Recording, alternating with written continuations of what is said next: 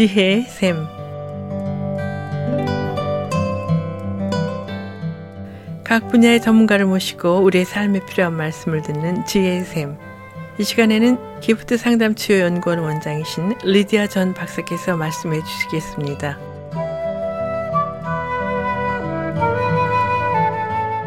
여러분 안녕하세요.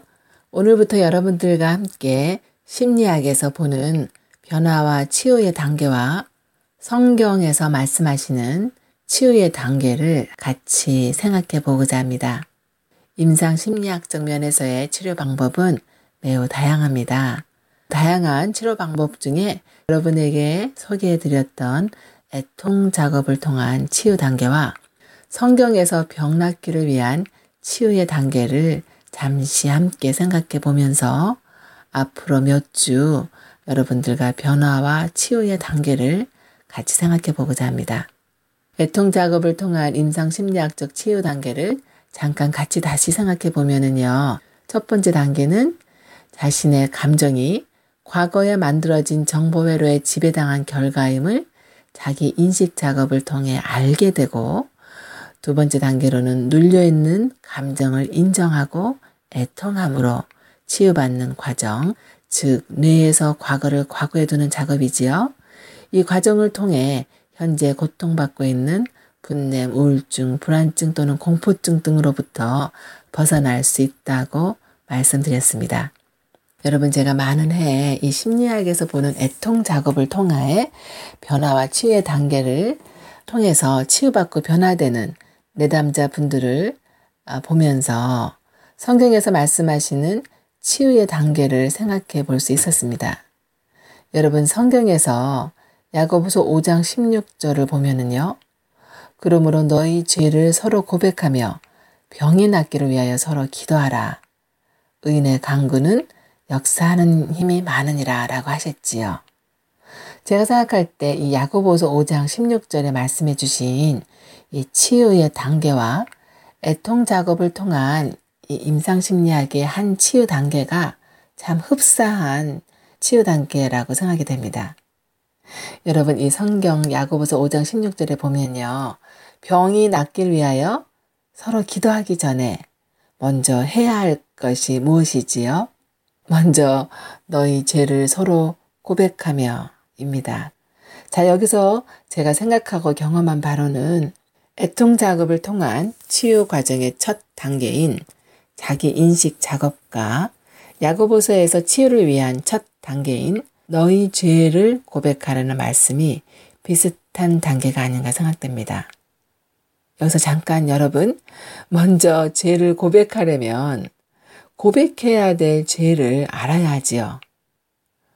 그러면 이 죄에 대해서 잠깐 오늘 함께 생각해 보면 어떤 분들은 아예 무슨 내가 죄를 지었어? 그러시는 분도 간혹 계시지요. 그래서 여기서 말하는 죄는 제가 생각할 때는 살인죄, 도둑, 간음죄 등의 교도소에 가야 할 죄수들이 짓는 죄를 떠오를 수가 있는데 그것이 아니고 이 죄의 정의를 재판관에서 판단받고 교도소에 가야 할 죄만이 아닌 타락된 세상에서 살면서 우리가 알게 모르게 짓는 모든 부주의와 불완전한 것. 영어로는 missing the mark 이라고도 할 수 있는 완전하고 온전하지 못한 모든 면을 죄라고도 할 수 있지 않을까 싶습니다. 그것이 나의 부주의 뿐만이 아닌 상대방의 부주의로 죄로 나에게 영향을 주는 상대방의 불안정한 또한 포함해서요. 우리가 고백해야 될 이 죄가 치유를 받기 위해서 성경에 보면요, 말씀하시기를 의인은 없나니 하나도 없다고 하시지요. 우리 모두는 다 죄인이고 죄가 없는 사람은 하나도 없습니다. 삶에서 우리에게 영향을 미치는 죄는 크게 두 가지로 나눌 수가 있다고 생각이 됩니다. 첫째는 내가 지은 죄. 둘째는 남이 나에게 지은 죄. 영어로는 sin 그리고 sin against 이라고도 할수 있죠. 여러분 유행가 가사에서 옛날에 인생은 고해와 같다라는 가사가 있었지요. 그만큼 우리의 인생은 슬프고 가슴 아픈 일들이 우리의 삶 가운데 생기기도 합니다. 우리는 우리의 불완전함으로 우리의 죄로 서로 상처를 주고 받고 매우 아파하고 슬퍼합니다.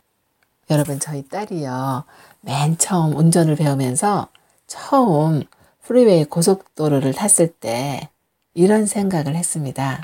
아이, 삶이 참 이 고속도로와 같구나. 저희 딸이 운전을 처음 배울 때는 제가 철이 좀 덜 들어서요. 저의 삶에서 제가 잘 되는 것은 다 제가 잘나서 제가 노력해서 잘 되는 걸로 많이 알았습니다. 물론 밖으로는요, 겸손히, 아, 다 하나님의 뜻이지요. 하지만 속으로는, 아, 내가 더 많이 잘나서 또 노력해서 그런 줄 알았습니다. 근데요, 이 운전이 서툰 우리 딸과 단 둘이서 어, 프리웨이 연습시킨다고 고속도로를 타고 다니면서는 사고가 안 나는 게 제 딸이 운전을 잘해서가 아니고 다른 사람들이 다 잘 피해 주어서 안 나는구나라는 것을 몸소 체험하고 깨닫게 되었지요.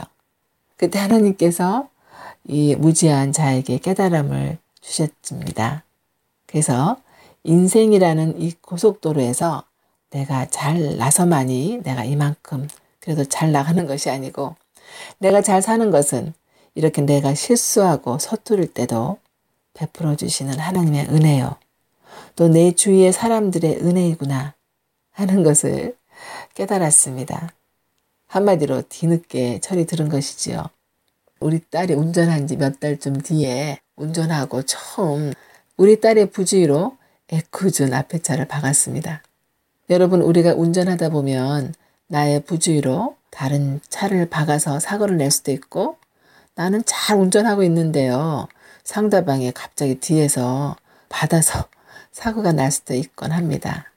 인생의 고속도로에서도 살다 보면 나의 부주의로 또는 죄로 다른 사람을 아프게 하고 상처 주기도 하고 또는 나는 잘하고 있는데요. 다른 사람의 부주의로 그들의 죄로 인해 내가 상처를 받기도 합니다. 야고보서 5장 16절에 병이 낫기 위해서 제일 처음 해야 할 일이 우리들의 죄를 고백해야 합니다. 이것이 임상심리학에서 애통 작업을 통한 치유 단계의 첫 단계인 자기 인식, 성찰 작업과 비슷한 작업과 과정이 아닐까 싶습니다. 과거에서 진정 자유되고 치유받기 위해서는 첫째 고백해야 될 내가 지은 죄와 남이 나에게 지은 죄를 자세히 보아야 합니다. 그리고 인정하고 알아야 되겠지요. 우리 모두가 불편하고 또는 다시는 생각하고 싶지 않는 그러한 일들이 있을 수가 있기 때문에 우리의 죄와 남이 나에게 지은 죄를 어, 많은 경우 잘 안 보려고 하지요. 우리 자신들을 돌아보면서 내가 불편해서 아니면 너무 고통스러워서 무의식 속 깊이 넣어놓은 상처들, 내가 지은 죄 또는 남이 나에게 지은 죄로 인해서 병들어 있는 내 모습들을 치유하시고 온전케 하시려 십자가에 못 박혀 돌아가신 예수님을 생각하시면서 상처들을 기억하게 해주시고 내가 직시하고 고백하는 용기를 달라고 기도하는 저와 여러분들이 되기를 간절히 기도해 봅니다. 한 가지 여러분들에게 알리고 싶은 것은요. 5월 15일, 16일 금요일 아침부터 토요일 저녁까지 1박 2일로 세 사람이라는 전인치유 수양회를 저와 전다른 박사님의 인도로 남가지 사랑의 교회 후원과 공동주최로 제3차 가집니다. 더 자세한 정보를 알고 싶으신 분은 714-522에 4438번 저희 기프트 상담소로 연락해 주시면 자세히 알려드리겠습니다. 지금까지 기프트 상담치유연구원 원장이신 리디아 전 박사님의 칼럼을 들으셨습니다. 아름다운 음악과 기쁜 소식을 전하는 극동방송에서 보내드린 지혜의 샘 오늘 순서를 마치겠습니다.